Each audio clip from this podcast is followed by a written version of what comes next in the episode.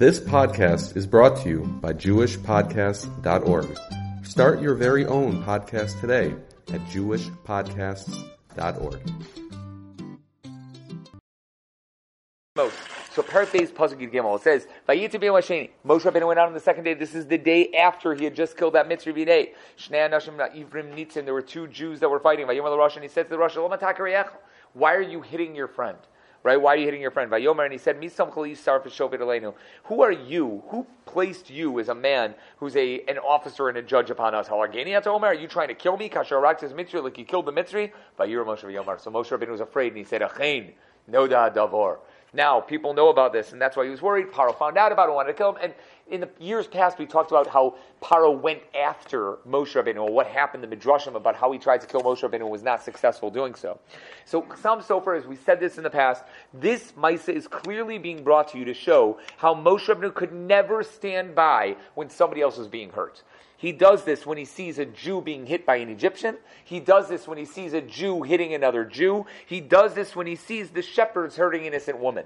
Moshe Rabbeinu is the type of person, one after the other, something goes badly, he involves himself. He's never a bystander watching it happen. He involves himself. And it shows how to act when things aren't the best things in the world when you get involved. Rashi tells us that these two men were Dasan and. In previous years, we've talked about how this worked, why they were Dasan and etc. That's not something I want to go through right now. Targum Yonis also says it's Dasan and Aviram, and Baal HaTurim says Dasan and Aviram. Either they were brothers, or they were friends with one another, or they were brother-in-laws. Whatever it is, it's Dasan and Aviram. Rashi says he never actually hit his friend. Rather, he lifted up his hand to hit his friend, and that was enough to be considered a rasha. You're a rasha if you lift up your hand against your friend. And that's why he said, Vayomer Rasha, he said to the rasha, Lama How is he a rasha? He didn't know the guy. Answer is, lifting up your hand against your friend makes you into a rasha itself, based on the Gemara in Sanhedrin Nun Chesem Beis. Then Moshe said to your friend, the other guy is also a rasha. The other guy that you're hitting is also a rasha. Now, it's not that the other guy lifted up his hand. It's not that the other guy lifted up his hand. How did he know the friend was a rasha? Dasan, who was about to punch Aviram, I get it, he's a rasha. But Aviram, what did Aviram do wrong? Why is Aviram considered a rasha? So Tosefes Bracha doesn't understand it at all. The Pasuk says, why are you hitting your friend? Lama sake reyecha. Not why did you lift up your hand to hit your friend? It says, why did you hit your, your friend? It seems clear that he actually had. The word that's used, sake, as opposed to the word hikisa, may mean you are about to hit your friend. And maybe that's where Rashi got it from. Lama sakerecha, why are you about to hit your friend? As opposed to the word hikisa, why did you hit your friend? But Tosefes Bracha is not convinced by that. Baruch Epstein says, I'm not convinced that that's the real pshat, and that it really is that it's you're trying to hit your friend. He said it's a drush, so we'll accept the drush. But it's that. But even so, why is the friend considered a rasha? If I lift up my hand to punch my friend, I'm considered a rasha. Why does Rashi say that the other guy must have also been a rasha because he called him his friend? What, what, what did he do wrong? So Kli Yakar says, it's clear Moshe Rabbeinu heard them talking to one another. They were shouting epithets at one another. They were giving these words. One guy was making fun of that guy. The other guy was making fun of that guy. Finally, it came to blows where Dasan got up and he was ready to punch. They're both Rishayim from their words. But he called Dasan a straight out rasha for lifting up his hand. But certainly the friend deserved to be hit at one point. The words that he used against Dasan were enough so that he was considered rasha itself. That's the idea behind it. To which again they answered back and they said, Are you going to kill us like that Egyptian man? You think that hitting and and and lifting up your hand is equal to one another? Are you going to kill us like you did that guy? Nonetheless, the idea is there that lifting up your hand is a rasha, but so too making fun of another person, saying words against another person would be considered a rasha. Yeah, Zal. The pasuk calls it a rasha. Moshe doesn't very, very good call. Hold on a second with that one. That's the best question in the world, right? We're saying right now, it sounds like from the Kli Yakar that Moshe is calling him a rasha. But Moshe wasn't calling him a rasha. It's Vayomer li rasha. He said to the rasha, the Pasuk is calling him that, Loma. Okay, hold on with that. The Netziv says, he was so upset when Moshe Rabbeinu called him a rasha, he decided right then and there to go tell Paro what he had done. And here's the lesson. This is a tremendous, tremendous lesson. Moshe was right to give them musar about beating each other up. That was the right thing to do. Moshe Rabbeinu went up to them and said, guys, this is not the right thing to do. But he messed up. This is a kid, a mess up. And Moshe Rabbeinu was young. Is before he's a Navi. And there's a lesson to be learned from this pasuk. So although normally we don't say like, oh, Moshe Rabbeinu messed up like this, but over here, this is a mistake, says the Netziv, for us to learn from. When you're giving Musar to somebody else, don't call them names. Don't say a name. There's no reason to call him a rasha straight out while you're giving him that musar. And that's something. He never should have insulted him. Because he insulted him, he lost out on what the musar could have done. Granted, if he would have said the musar in a different way, it would have happened. It would have been, it would have been applicable. But because he said something terrible to him, he countered with, well, if he's going to call me that, then I'm going to go to the government and I'm going to go get him in trouble.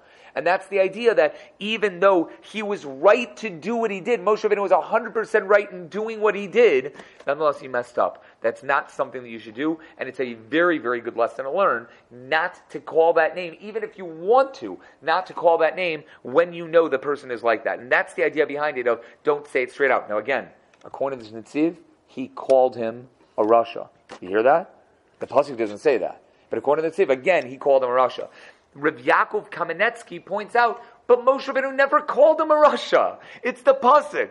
He said he didn't say you're a rasha. Why are you hitting your friend? He said to the guy who was a rasha, why are you hitting your friend? There's no word rasha inside there. So he said it's strange. He says this is how we know that someone is called a rasha by lifting up your hand because Hashem calls them a rasha. Because God called them a rasha. It seems so strange that this is the line from over here. So Rabbi Yaakov Kamenetsky points that out right over there and he said, the point over here is to say the following, and it's a really, really hard thing. A rasha and a tzaddik has nothing to do with your past. A rasha and a tzaddik has to do with where you are right now. Meaning, what are you doing right now? You know the idea of like, what have you done for me lately? That concept of what have you done for me lately, which is true in almost all sports and whatever it is. When it comes to being a rasha, it doesn't matter what you've done. It's what you are right now. Now we learned that lesson from Yishmael. Remember Bashir Husham? God judged him as he was right there at that point. Right now, is he a rasha or a tzaddik? He's a tzaddik? All right, let him go. The concept is right now, is he a rasha? Right now, Dasan could have been a great guy. I don't know what he was like before, but right now he's lifting up his hand to punch his friend. You're a rasha you are considered rasha. But Yaakov Kamenetsky just points out, he says it's the strangest thing in the world that it sounds like from some of the Rishonim and Achronim that he called him a rasha. He never did. There's no word that says that over there. The Malbim, the Be'er Mayim Chaim, both say there's only three people who can give Musar properly. Here's the three people who can give Musar properly. This does not say that no one can give Musar. It says the following. An Ish, a person who's respected, he clearly wants to have shaykhis with you, and you should have shaykhis with him, like a great tzaddik or a great person. And ish should give musar to other people. That's one. A sar, an officer who's put in a position to give put people on the right path. Now, even though they themselves, it might be beneath their dignity to give musar because that's not what they're there for. They're just a sar. They're in charge. They're people that are governors in charge itself, but they cannot condone behavior by not saying something. They have to say something. They should say something over here. That's a sar. A sar is to make sure that never happens. And finally, a shofet. Someone whose job is to keep people doing everything properly, like a policeman. And a policeman also is supposed to do that. I've always hated it. I don't know about you, but it, not that I've ever been pulled over by a cop for anything, because I've never done anything wrong. But if somehow I was ever pulled over by a cop, I was just pulled over by a cop not too long ago, by the way. I had no idea what I did. So like he came to the car and he said like I, I, was waiting for him to say it. So I could honestly say there have been other times where I may have sped, may have you know rolled through a stop, may have done something evil and disgusting, but those I knew. So like that was a pure lie. Officer, what did I do? The innocent face that you give. This time I really didn't feel like I did anything, and he told me my brake light was out. Isn't that the worst? The absolute worst. All of that for a little t- and the guy didn't give me a ticket because I knew the chief of police in Lincolnwood. That's that's what you do, by the way drop names. That's the way to do it. But that's that. But nonetheless, it's like that. A shofet is supposed to be that way. A shofet is supposed to give over. Moshe Rabbeinu, he said, you're not one of these three. You're not an ish. You're not a sar. You're not a shofet. How dare you give us musar? Why are you allowed to give us musar? And again, according to the idea, the way that we said it from the Netziv, if he called him a rasha, even more so, who gives you permission to call me a rasha? Who are you? Are you an ish? Are you a sar? Are you a shofet? You're not any of those things. So who in the world allows you to be able to do it? Yeah. What's up, Ben? Is, is, is the, I mean, the pasuk says only tsar. Mm-hmm. Like, I mean, you give me like like only, no, no, no, no, no, no. The wording, the wording of the pasuk is mi samcha ish sar v'shofet ah, aleinu. Yeah, all three of them are right there. Tosefes Bracha points out over here again the same Rabbar Chapsin over here that these men, the words that they spoke was a nevuah. Who were these men again? This was Dasan and Aviram, right? They didn't realize what they were saying. Moshe was an Ish. In Parshas Beha'aloscha, he's called an Ish. He is a Sar. In Parshas Chukas, he's called a Sar. And he's a Shofet. In Parshas Yisro, he's called a Shofet. He is an Ish Sar Shofet. Not yet, but he will be an Ish Sar Shofet. Not only that, unfortunately, Moshe Rabbeinu did kill them. When they said, Halargeni Omer, what are you going to kill us with your words? Uh, he did. How did Moshe Rabbeinu kill and Aviram? When and Aviram went up with the with Korach and whatever, what did Moshe Rabbeinu do? He said the ground should open up and swallow up Dasan and Aviram. Are you going to kill us with your words? Not yet. Not yet. But I will. it is going to happen. I will kill you with my words themselves. That's brought down as well from the Tosefes Bracha. So this was an avua that they didn't even realize what they were saying. Their words were 100% true. Are you an Ish Sar V'Shofet? Yes, yes, and yes. Are you going to kill us with your words? Yeah, give me, give me a couple years. It will happen, just not yet. Now Rashi says, Dasan Aviram put down Moshe by saying, you're still young. You're still a young kid. You shouldn't be giving musar to other people. Now, to me, it certainly sounds like they didn't know who this was. Would you do that to the prince? You know, the prince living in the kingdom, Bisya's son? I would assume they knew this was Bisya's son. I would be shocked if they knew who it was and they spoke out like that to him. It's a little bit strange to be able to say that over to somebody else. So how old was he at the time? The Chassam Sofer quotes a Ramban, and the Rabbeinu Bachaya says the following, who brings a Shmos Rabbah and Parakeh Halacha Aleph that says he was 12 years old at the time. How do we know that? Mi Samcha Ish. Who made you an Ish? When are you considered a man? At the age of 13. So he must have been under 13. He was 12 years old. That's the first thing. The Maharchal, Marach, I don't know who it is, quoted by the Chidah, says he was 15, or at least under the age of 20. Since an Ish is somebody at the age of 20, not the age of 13, but the age of 20 itself. There's a Shmos Rabbah Aleph Lamed Hey that says he was 20 or even 40 years old. So we got four opinions. We've got altogether, well, technically five, but we'll go with four. 12, under 20, 20, or 40. Those are the four opinions that are mentioned over here, how old he was. But 12 makes sense, because he called him an ish, mi samcha ish. But you should just know the following. How do we know? How do you know that a bar mitzvah boy becomes bar mitzvah at the age of 13? How do you get that? Does anybody know where that comes from? There's no pasuk, obviously, nowhere in the Torah. So how do we know that bar mitzvah is at the age of 13? From what? From the, see, you'd assume because of maturity right? Maturity, and you have the Shtei Se'aros, so then it should be according to when he gets the Shtei Se'aros. Shouldn't be at the age of 13. That may be a little embarrassing. Like one kid at the age of seven and the other kid at the age of 17. You know what I'm saying? Like that could be a little bit embarrassing for certain people. But it is strange, right? It's something that you should just at least like say like, wait, wait, wait. I didn't even consider that. What in the world? How did that happen? But it is a little bit strange, right? How do we know it? There's a big machlokas on it. Some say it's halach lo Moshe Sinai, which means it didn't exist before Matan Torah which means Moshe at the age of 12, there was no Ish. There's no such thing. Others say it's learned from Shimon and Levi, that Shimon and Levi fought Shechem, and it says that they were an Ish, that the Ish fought against Shechem, and Ish is the age of 13. At the time, Shimon was 13. There's a problem with that because Levi wasn't 13 at the time, but regardless, right, it would have been something like that. We learn it from over there. But it's a really big Shiloh. It's something you should think about. Why in the world is it from there? Isn't it so strange? Like we grow up obviously knowing that Bar Mitzvah is the age of 13, right? How do you know it? How do you know it? If you go by Nidarim, Nidarim is the year before. Nidarim by a 12 year old boy and an 11 year old girl. How do you know Bas Mitzvah by a girl? Right? He said, don't make a Bas Mitzvah. There's no Allah Moshe Sinai for it. There's nothing for it. There's no pasuk that tells you that 12 by a girl. It's just the assumption that if 13 by a boy and 12 for Nidarim, then Mistama, it's 12 by a girl and 11 by Nidarim. That's the assumption, but it's not brought anywhere. There's no. What about Dina? I'm sorry? Dina. What about her? She was 12 when she got married to Shechem. When she called Do you know that? Really? That's brought down? I thought it was said that she was 12 when she was married to when she got married. That she was 12 when she got married to Shechem? Right. I'd have to look that up. But she's not called like an Isha at that point. You know, you have to see it from a pasuk. Focus also with Rivka. She was three Yeah, but that, that's a different issue altogether. That's just about it, you know how old she was and whether she was in a neshama of sarimenu, etc. Right? That yeah, tw- yeah. But that's again, you're not dealing with a riot. Like, give me a pasuk that tells me here's the proof. She was 12 or she was he was 13, and that makes them into that. We don't have that. We don't have anything like and Moshe Rabbeinu became bar mitzvah at the age of 13 and he read from the Torah. We don't have that. Such a thing doesn't exist anywhere. If it would be, that would be weird. It would just be strange. It would be up there. The Be'er Yosef says they thought this wasn't just a bit of Musar. They didn't think this was Moser. They heard this kid talking to them, and they were like, this guy's going to kill us. They saw him the day before, Dasan saw him the day before, kill the Ish Mitzri, right? So they thought, this guy is going to kill us. They thought he was going to kill us. And because they were so scared, there is a shita in Sanhedrin and Chasima Bays that if a guy lifts a hand up to another friend, the only thing he can do is bury him. They thought he held like Rabbi Elazar. Right? The Moshe Rabbeinu held like Rabbi Elazar, and he has to go into the ground itself, and that's what they were actually worried about. They thought that he was going to kill them. So therefore, the reason why they went to Paro was if he's going to kill us, we're going to try to kill him first. That's an actual line that Be'er Yosef used. I, I, I mean, and Rav Schwab points out, th- it seems like there's something that we're missing here, doesn't it? Let's say Moshe Rabbeinu was the daughter of Bisya, the daughter of Paro, right? Why in the world did you say, who made you the man, the Sarvis Shofet Aleinu? Wouldn't you think that if he's the daughter of, the son of, son of Bisya, born in the palace, they knew who he was, you'd think. What was Dasan thinking? He is a Aleinu. He could kill anyone. A prince can kill anyone at any time. I know the Prince of England can't do that. I realize that, although technically I think he can, right? At any point, I think they have executive orders that they're allowed to kill. Is that what we learned? Right? That they can kill at any point if they want to. I haven't heard of them do that. Yeah.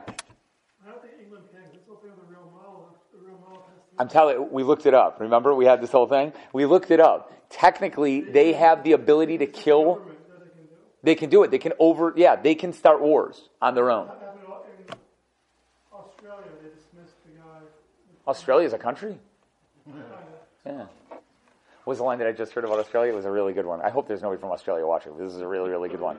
A guy came up to me and said, he said, oh, a guy, a guy came in by passport, whatever it is, you know, by the whatever, and he said, like, um, do you have any prior records? And he's like, I didn't know there was still a requisite to come to Australia. Pretty good, right? Okay, it was a good one. Anyway, regardless, Rav Schwab says he asked that question. He says, "What was he thinking? Of course, he deserves to be the Sarva Shofet. He was the he was the prince. He was the prince, right? It just seems so strange. So it seems it could be that they had just figured something out. That Dasan and Aviram all of a sudden just figured something out. Like you know how like all of a sudden you get that like light bulb that goes off on top of your head, and you're just like, Oh man, I just figured it out, right? Here's what happened with Dasan and Aviram.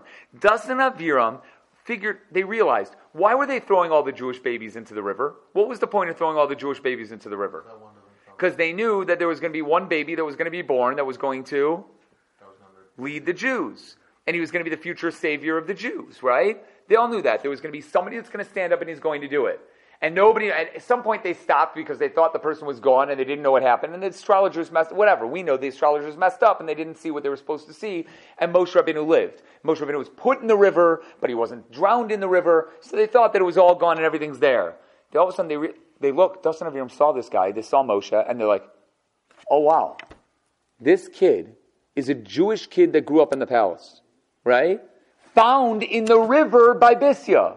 Found in the river.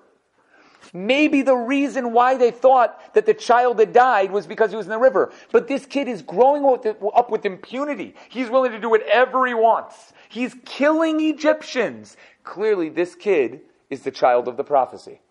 That's the child of the prophecy that the astrologers saw in Shemaim. This kid is it. So they were, they might have been Jews, but they were taskmasters. They weren't at, didn't have it as badly as the other Jews. So they said like, we just figured it out. This is the kid. Paro, this is the kid. He killed an Egyptian man already. He wants to lead the Jews. He feels bad about the Jews, Jewish slaves. You are looking for a kid who was born at that time who was going to lead the Jews. This is him. And he's growing up in your palace. And that's why Paro tried to kill him. He says, the crazy thing behind hatred, when a guy hates another person, is that they figure out the truth.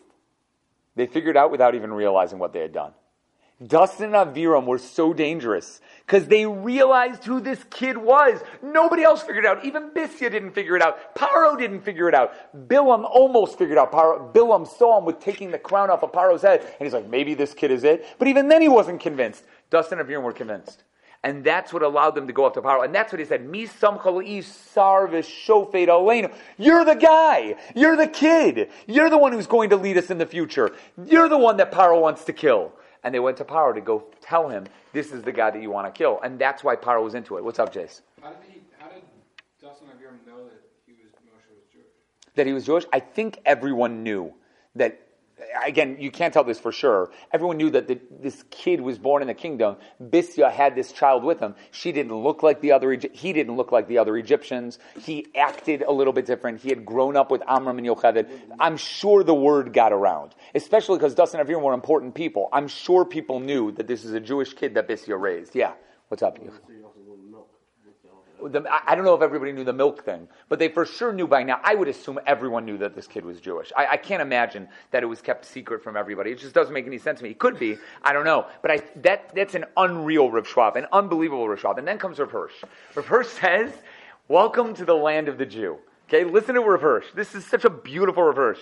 This pasuk defines for us a character trait that's true by every single Jewish person and lies at the root of every single one of our faults.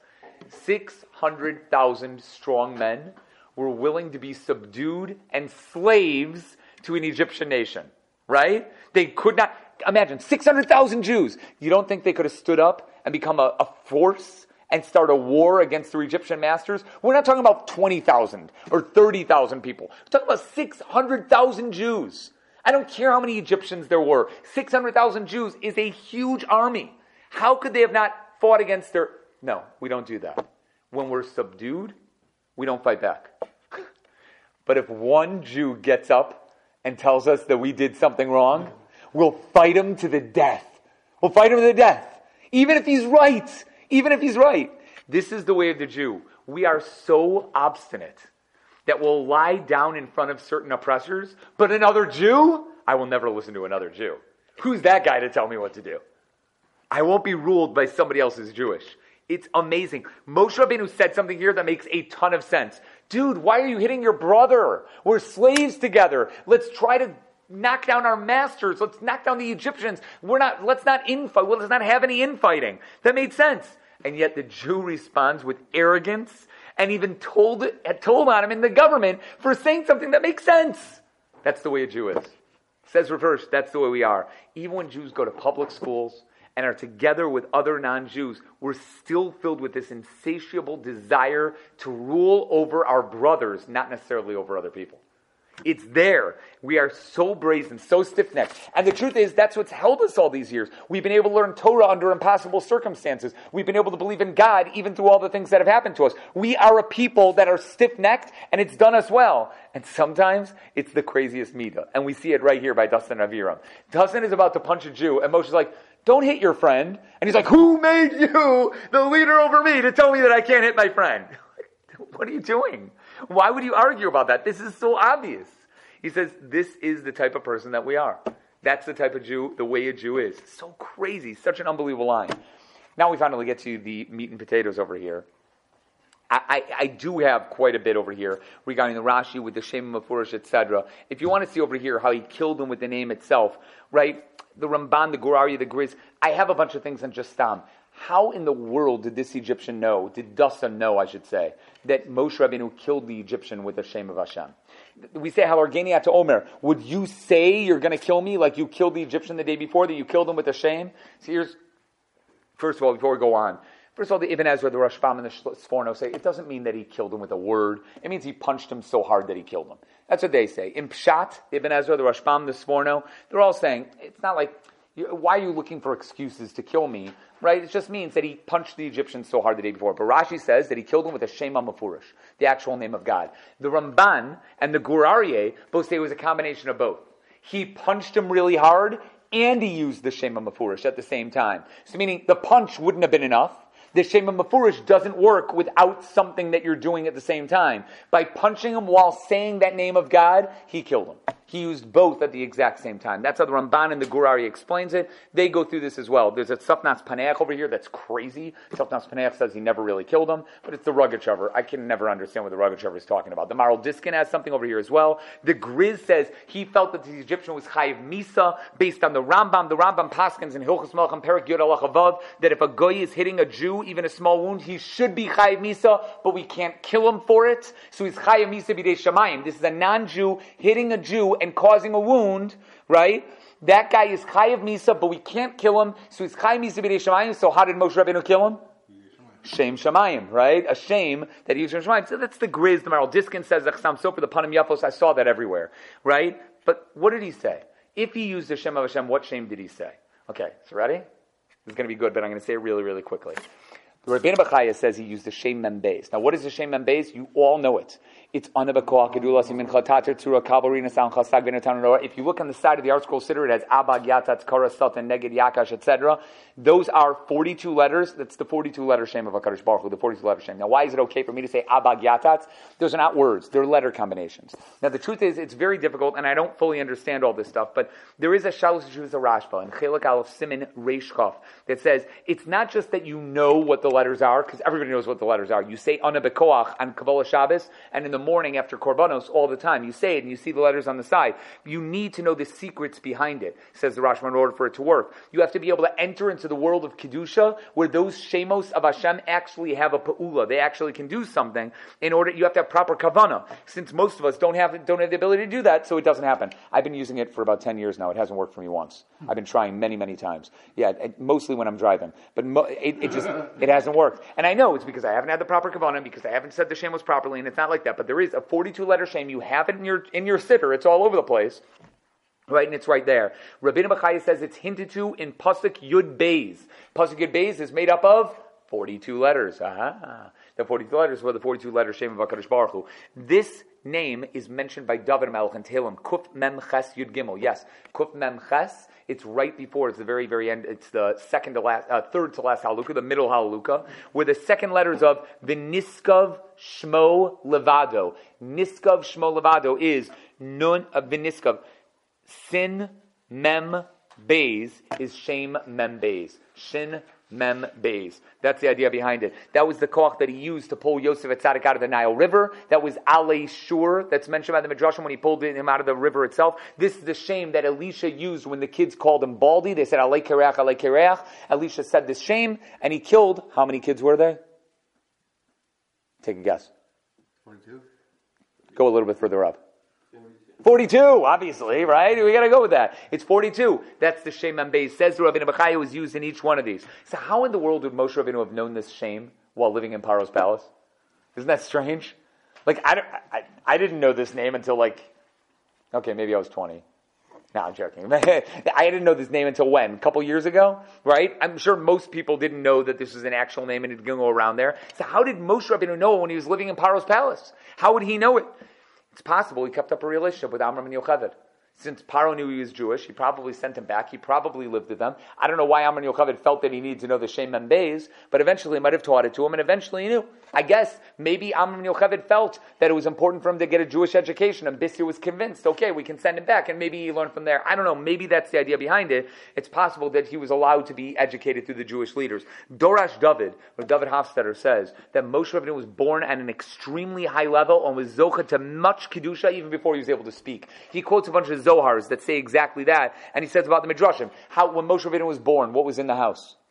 There was an or that went throughout the entire house. Clearly, Moshe Rabbeinu was different. He had the Shechina with him. Bisya saw the Shechina with him when, he, when she saw him inside. So it makes sense that he would understand and be able to use Shemos that no one else would be able to use. That makes sense. Perhaps that's all part of the preparation that was necessary for him to become the person that he became, the Navi that he became, that he was already made over there. Now, there are those before that argue with David Hofstedter that Moshe Rabbeinu created himself with tremendous hishtadlus, that he was never that great, but he pushed himself to be even greater. Check out this Tiferes Yisrael, the end of Kiddushin, by the Mishnayos in the Yachin, you know, in the Yachin Boaz. Check out what he says over there, as well as look at the Meshech Chochmah Parsha Shmos in the very beginning of Shmos, that Moshe Rabbeinu literally made himself even better. But his opinion, Doresh David, is, is that he already had the abilities to use these Shemos properly. He, had, he was a special person when he was born. He continued to be a special person and therefore you can't ask, how do you know the Shemos? This is just the type of person that he was.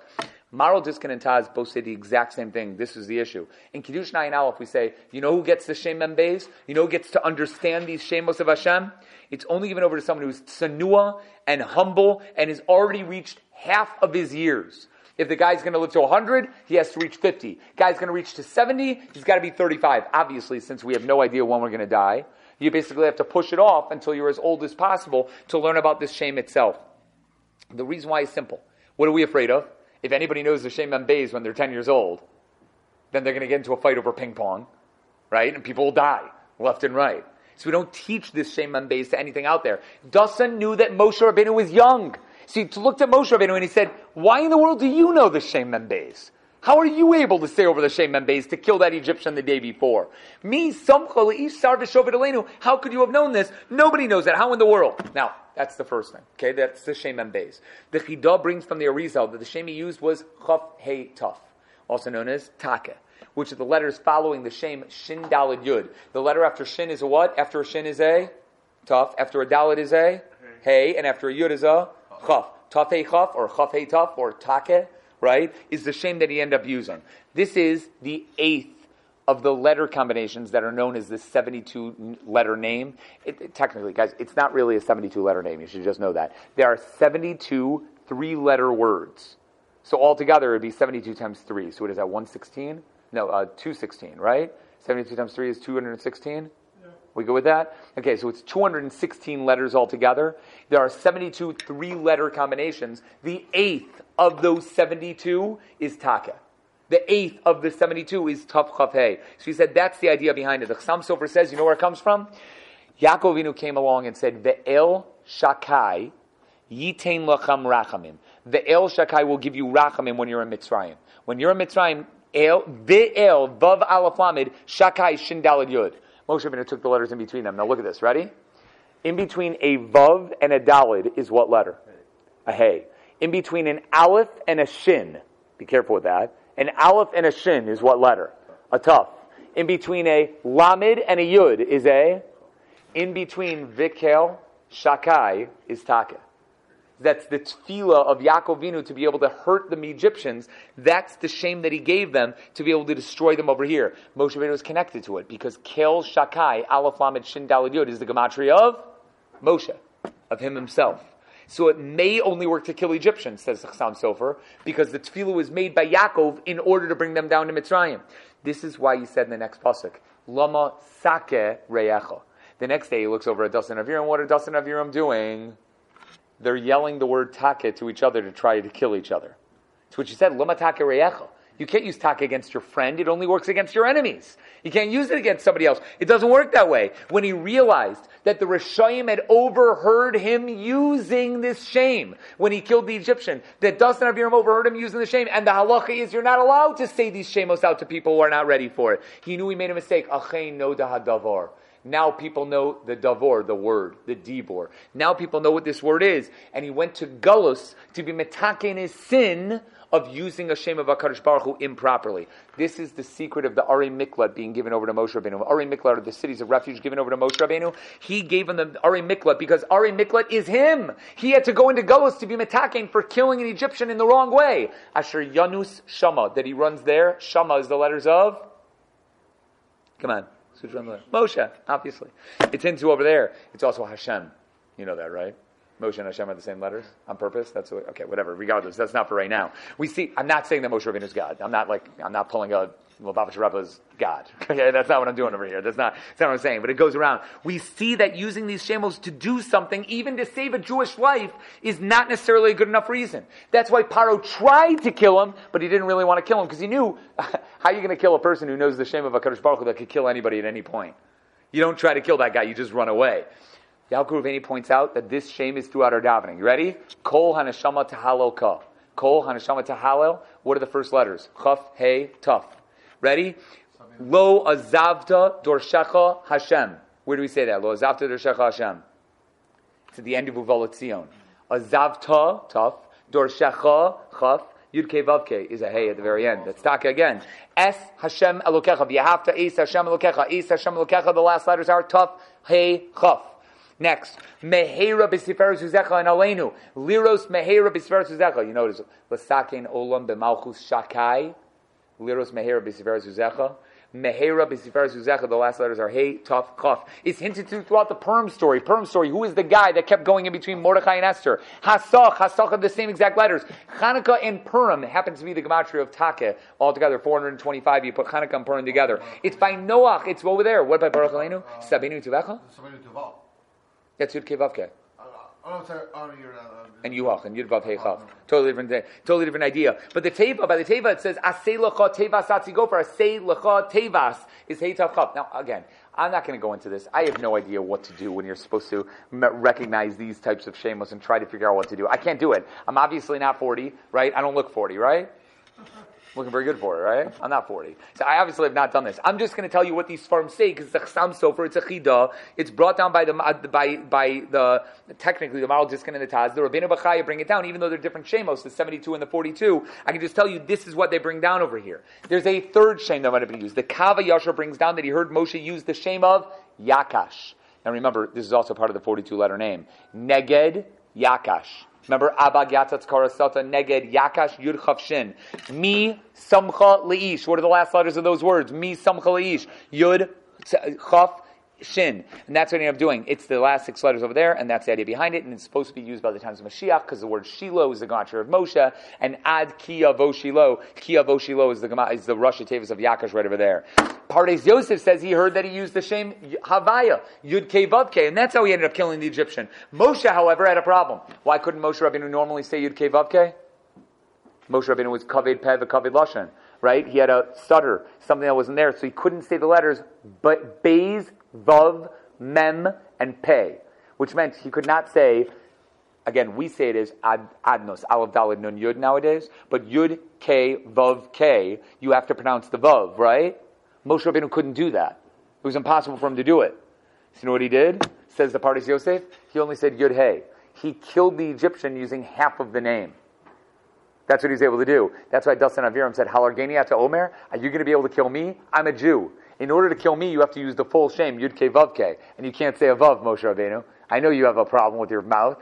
So you're going to be able to kill me? Halageni Ato Omer, you're going to be able to do it? You could kill an Egyptian maybe with Yud Ke. But you don't have to say the Vav for me. You can't do that. Isn't that a crazy little fort? Okay, that's a really good one for the Pardes Yosef. Sam Sofer says from the Rabbeinu Chananel, though, he didn't have a problem with Beis Vav Mempe. He had a problem with Zayin Samach Shin Reish Tzadi, and he had a problem with Dalid Lamed Tuf Nun Tes.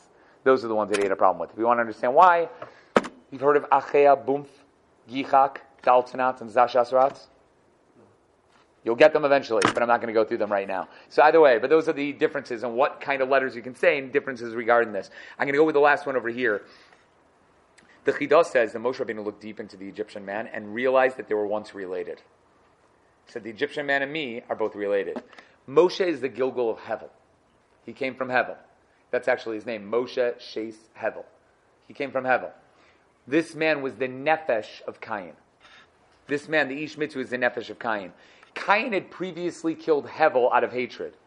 So Moshe Rabbeinu wanted to be metaking that by killing him with the Shem Hashem. Killing with the Shem Hashem brings you up a higher level. He brought Cain up to a higher level. He gave a bit of a tikkun for his soul. Thus, Vayach es mitzri vayitmeneu bachol. The first letters are Ohavo because he loved him. Hevel wanted to show love toward his brother Cain, so Moshe killed Cain in a Moshe killed the Ish Mitzri in a proper way using the Shem of Hashem. That's what the Chidah says. You ever heard that before? Yeah, pretty good, right? That Deris Elio, the Ben Ish Chai says that's what he was looking for. Vayifan Kovako. What does Vayifan Kovako mean? So in Pshat, it means he looked this way and that. Is there anyone else around? Okay, and then he killed the Egyptian. In Drush, Medrash, right, Rashi says, that even Kovako, he looked into the future generations of this Egyptian and saw that there was going to be nobody good that came from him, so therefore he went in and killed him. According to this idea from the Ben Ish Chai, he said, he saw there would be no future tikkun for this guy that we'd be better than him. So Moshe Rabbeinu took care of it right now by killing Cain in a proper fashion to be metakin Cain's sin for killing Hevel. Not bad, Jace, right? That's pretty good right? At the end of the day, Yalkut Reuveni number 114 says the tikkun was accomplished.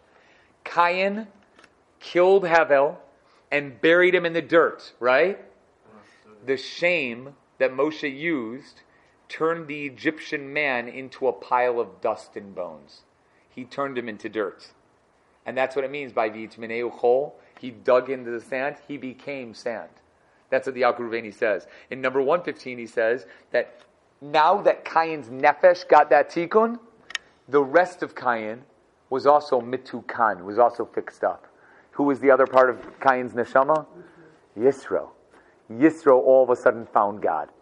Yisro saw there was something there. He was ready to become Moshe Rabbeinu's son-in-law. So because Moshe Rabbeinu killed the Ish Mitzri, Yisro became a big tzaddik. Yisro ended up becoming a good person and a person to be ready for Moshe Rabbeinu. Pretty crazy, right?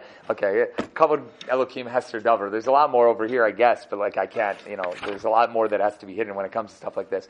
Basically, what we did was is that we talked about this Maisa with Moshe Rabbeinu. We talked about lifting up your hand. We talked about what it means to call him a Rasha, whether we actually called him a Rasha or not. Then we talked about Dasan Aviram, what he was claiming, how old he was at the time. Reb Schwab, Reb Hirsch. We went through the idea of how he said over the shame, how he might have even known this shame, and what exactly what shame it was. Shkoyach, everybody, have a great Shabbos.